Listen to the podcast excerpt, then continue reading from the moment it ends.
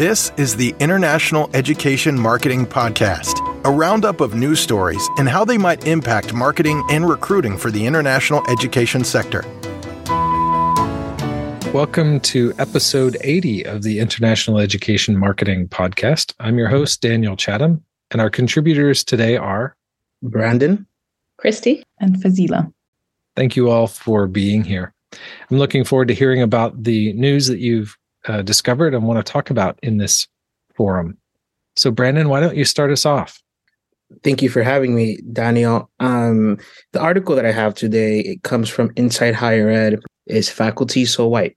A new report undersc- underscores how faculty diversity and student successes go hand in hand, and asks the following question: Why are university faculty so white? Um, essentially, EdTrust, which is a nonprofit organization that works with the Department of Education, and they tend to conduct studies. They interviewed 543 Latino and Black um, professors at public four-year institutions across the country, and they found that um, these public institutions are failing in creating diverse faculty um, and in not only in their hiring but in their retention rates.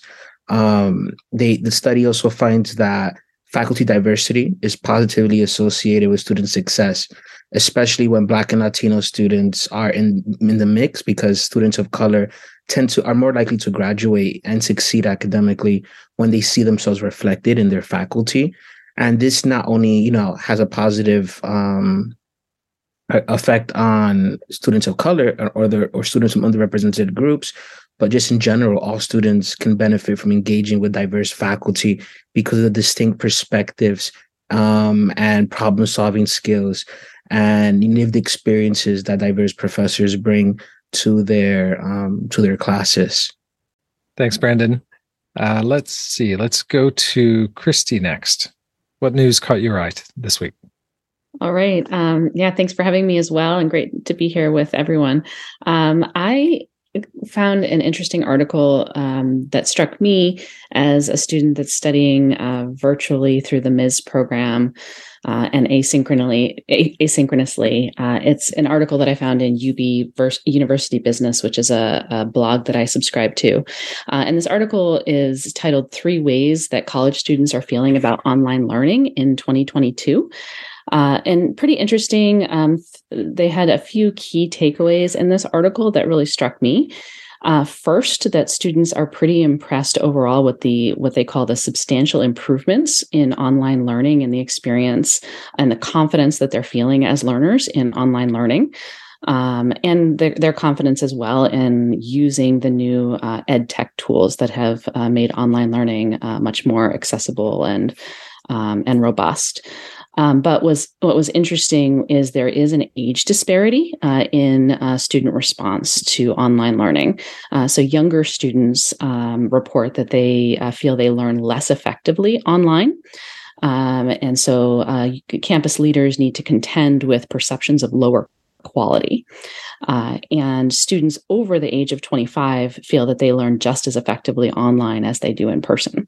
So, interesting um, data point for me that I've been thinking a lot about as someone who's in my mid 40s and studying online for the very first time. Um, the third takeaway is that students um, do feel pretty positive about how colleges and universities will launch online programs and hybrid programs in the future. Um, but overall, they're kind of less enthusiastic about taking online courses themselves. Um, so, a lot of interesting, almost um, antithetical um, ideas in this article that just really struck me and something I wanted to talk more about with you all. Super. Thanks, Kristy. I'm already thinking, why is one of these situations moving fast, like online, the, the improvement in quality in online education, and we're not moving fast about addressing diversity the lack of diversity among faculty. So maybe we'll get a chance to address that on the other side. Fazila, let's hear about your article. Hi, everyone. Thanks for having me here today. Um, so, a couple of articles that I checked and um, that caught my interest in um, the PIE News and the ICEF monitor is uh, China closes some university campuses in response to COVID policy protests. And then the other one is China's COVID rules um, uh, COVID rules and unemployment driving uh, driving um, students to study abroad.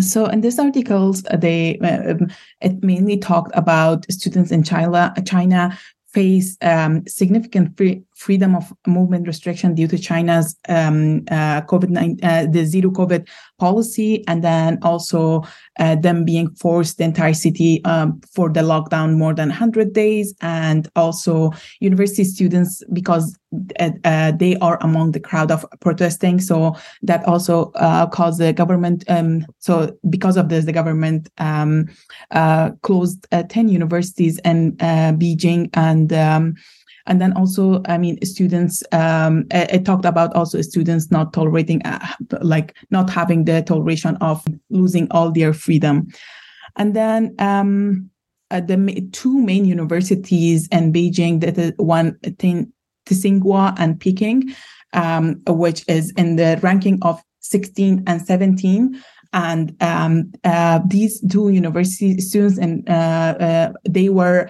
uh, they took part in the main um, uh, protest. Students enrolled at in at least 10 universities have been sent home because of um, the this restriction.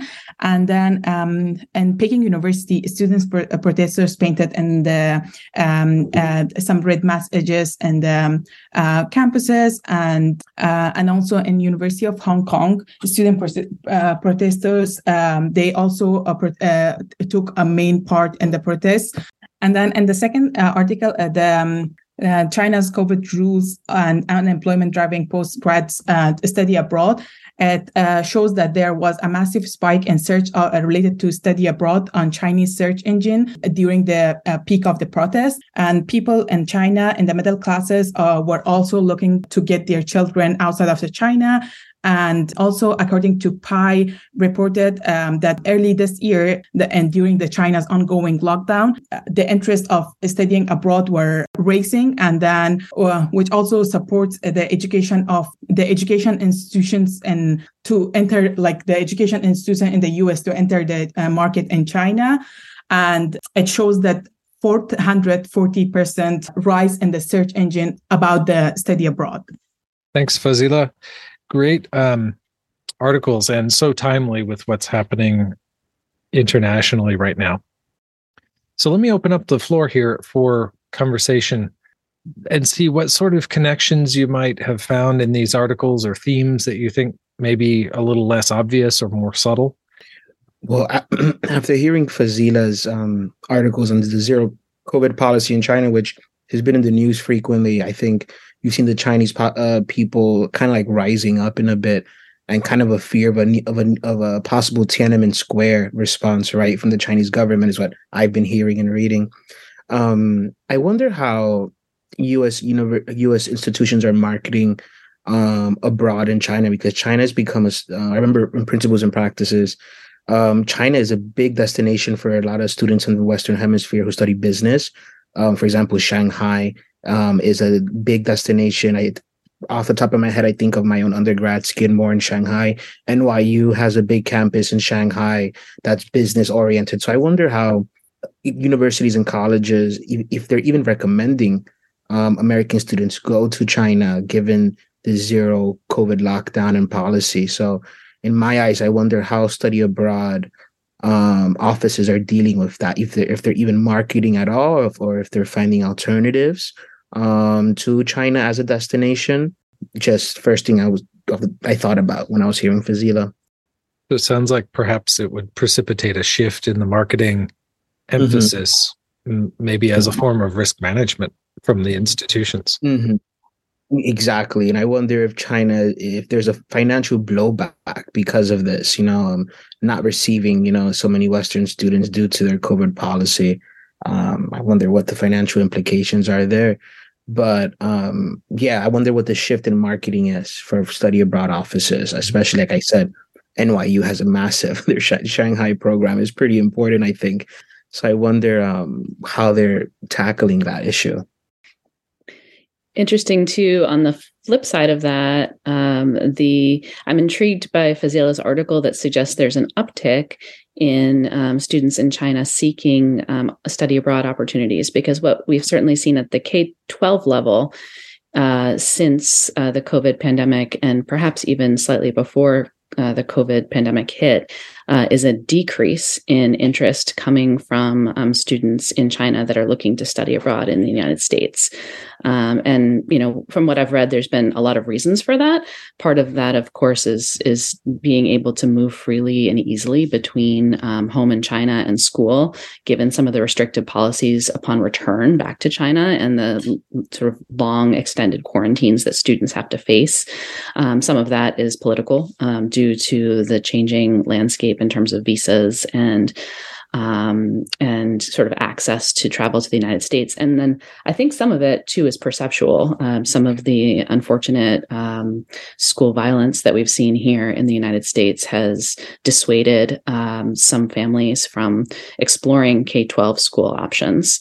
Um, so, overall, uh, before COVID 19, as an example, at the school where I work, we were seeing um, hundreds of applications every year for roughly four to six spots uh, for students from China.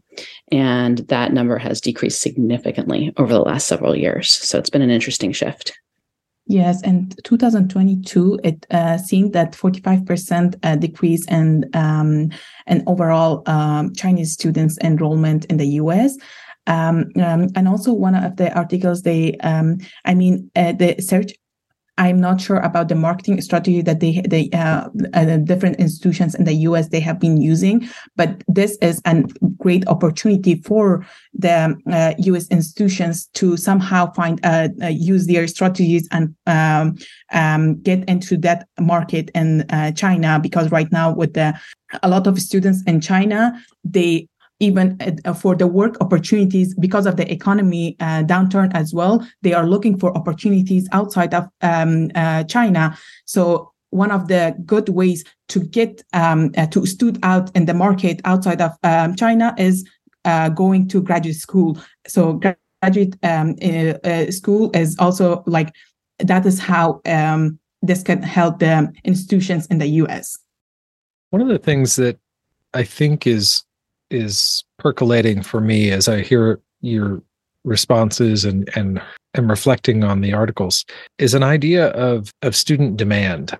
If we think about the story from China first, students there are making immediate demands for immediate change. And then if we move to the story Kristy shared about improvements in online education, I don't know that I would assert students are demanding change but I would imagine that the pre pandemic to pandemic transition led to a lot of disappointment. The, the online, the transition to online education at the beginning of the pandemic, I should say. Students probably were pretty vocal about the disappointments that they had. And that helped raise the quality moving into the latter part of the pandemic. Students demanded better quality online education, and educators also said we need to do better than we did at the beginning of the pandemic. And so now, jumping over to Brandyn's article about a lack of faculty diversity, I'm wondering what role student demand plays or can play in addressing that problem. I wonder what you think about this the role students play in addressing the diversity issue. I think that with this topic, because the the officials at universities, I feel at American at American higher education institutes, we've we've developed quite an interesting discourse. I think we're aware now of the lack of diversity, and you know we we're aware of the of the positive uh, effects of having diversity and diverse faculty members. The issue is, you know, like the article has this great phrase, which is they can talk the talk, but they're not walking the walk. Uh, uh, you know, campus leaders know already every. I think they're well versed. Um, maybe they're not, but um, I think that they're aware of the what it means to have diverse faces in your faculty.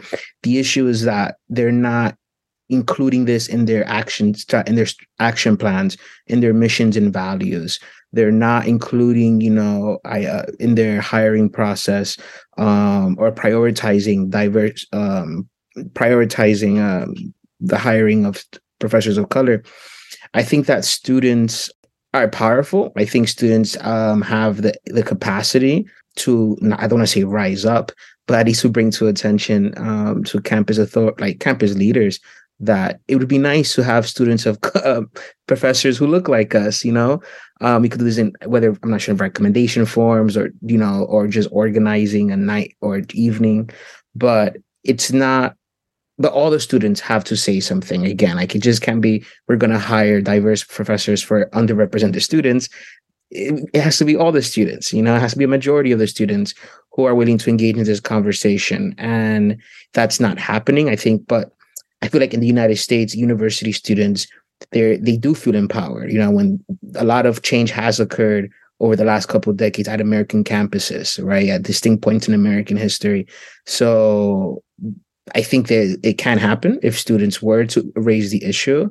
It makes me wonder a matter of interest, perhaps, you know, um, if only a minority of students are bringing this up, then campus leaders are not going to, I guess, uh, pay credence to it. They're not going to invest, you know, much of their attention. I just wonder, it makes me think about in the marketing material for universities, they always, you know, advertise, oh, we're this diverse, right? We have so many diverse students. You see black and brown faces on pamphlets. I remember when I was applying to undergrad, I was bombarded with all of this. They had students of color contact me. But it makes me wonder now, can universities advertise how diverse their faculty are, right? You always see um, students, you see class sizes, but I never recall anything about faculty diversity. And it never occurred to me until I went, I went to a small liberal arts school, I went to Skidmore College in upstate New York, also very white faculty. And in my conversation with professors, it was they didn't, you know, feel professors of color, they didn't feel they didn't feel supported. They didn't feel that the university, the college kind of gave them, you know, the, the resources to survive there. It's not about a lack of professionals, a, lack of professors of color. There are tons in the country. it's a matter about universities improving their practice. And I think that if universities were to include, let's say, if they do invest in hiring and improving their retention rates and creating a culture on campus, more racially friendly culture, I guess, on campus, that in turn could increase their number of students who want to come to the institution, right? I think if I were to see now a pamphlet Oberlin College, for example. Oh no, it just came to my head. Oberlin is telling me I see all these great professors of color. That's powerful for me. You know, it's like that professor has probably lived something that I've lived, you know, or just I want to hear where that professor is coming from. So I think if schools were to prioritize hiring professors of color and then in a way incorporating that, like they incorporate students of color on their marketing material for recruitment, it could be a game changer. That's a great suggestion in terms of how to adapt the marketing strategy for that situation. Kristy, what are your thoughts? You know, I, we've we've kind of heard the idea of student demand framed in these two contexts. I'm wondering um, how you feel about that as an undercurrent, and and where you wanted to to take your comments. Yeah, I, I, I could take it so many places based on Brandyn's remarks, um, but I think what struck me is uh, a couple points of Brandyn's. One that perhaps students are not calling for this change because I do agree with him that students can be a powerful um, impetus for change uh, if they're really um, actively seeking it. Um, but I, am also intrigued by this idea that um, schools are not necessarily uh, championing the diversity of their faculty. And that simply may be because they don't have a robust diversity of their faculty. And what we've certainly heard from some faculty who are uh, underrepresented on uh, college uh, and university campuses, as well as at K through 12 schools, is that sometimes they're over asked uh, to represent uh, diversity within marketing materials and they start to feel um, tokenized um, so it's this double edged sword of making sure that faculty can see other faculty that um, make them feel like they can be part of a more diverse community and yet uh, making sure that we're not putting someone in a position where they feel used um, as a representative of a of a, a certain group. Um, so it's it's not an easy one to strike um, but certainly if your if your intentions are good hopefully that wins the day I also feel that um, at the K through 12 level, which is where I work, faculty diversity is an issue. And perhaps part of the reason that students are not calling for this enough is because student diversity is still an issue, at least at the K through 12 level. While we've seen vastly increased diversity at the higher ed level, um, access to K through 12 schools, especially independent schools like the school where I work and, and the group of schools that I work in, it, it still has a ways to go. Um, even though I think we've we've certainly focused um, as schools on access and opportunity for kids. Um, so again, that may be part of why the demand just is not there as it should be. That said, I have seen in the more recent years um, hiring fairs for um, increasing um, diversity of faculty uh, at the K through 12, 12 level that are very focused on hiring diverse candidates. What's interesting is because then it becomes a very competitive landscape for top candidates um, to attract those candidates to your school, and it's it's not an easy recruitment process, uh, especially depending upon the region where you're embedded. Uh, if you're in an, a region that uh, perhaps is not very diverse in terms of the community where your school is housed, how do you attract more candidates to your area in ways that um, uh, ensure that they're they're going to feel um, that's the right place for them. It's the right fit. I think what you're helping us see, Kristy, is the um, multiple layers that these situations touch. Each of the challenges that the three of you have shared, each of the articles, there there is no one quick fix. These are big problems, big challenges, and yet they're still in in spite of their differences, there's still something that kind of connects them. Let me ask uh, for last call for closing comments or anything that you think we should hear that we haven't heard already. I guess I was I was intrigued by just your comment, Daniel, um, in terms of my article. That idea that the pandemic transition to online learning likely led to some pretty strong disappointment uh, in the experience of students who had to rapidly transition to online learning when that was not what they were planning for uh, and not what faculty were planning for. Um, so I think everyone sort of accepts that uh, it was not an ideal situation for anyone. Um, and pretty interesting as you as you reflect on the article of those who are under age 25 feeling a little uh, more reticent about uh, online learning going forward. Um, it does seem like, from a marketing perspective, it's something that schools are going to have to overcome if uh, online learning is a is a major part of um, what they're hoping to push. At least with this segment of students who've been kind of lost in this pandemic uh, world for for several years and want to get back to that in person connection. Um, so, from a marketing standpoint, I think um, schools are going to have to prioritize a focus on uh, on how they are offering something um, virtually that is just as robust as what students would find in person, um, and then perhaps look at other ways to market um, how. Uh, in addition to that robust education, they're getting other benefits like flexibility, like work life balance, like managing um, family commitments, things like that. So interesting from a marketing perspective. Absolutely. And it, with that age bracket, you can almost anticipate a little dip in graduate professional school enrollment as people get to the 25 year old range and they say, I wasn't satisfied with my online education. So I choose not to do that again as a graduate student. Uh, mm-hmm. or the marketing and student um, meeting the students where they are may call for improvements that genuinely go forward in the marketing materials and maybe bring those folks back into a higher quality experience. But the marketing challenge will be significant. Let's wrap up there. We've had a, a pretty thorough conversation, and I've really enjoyed hearing about these uh, articles and and uh, especially your perspectives on them. So thank you very much. Thank you for for having me. Thank you. Thank you so much.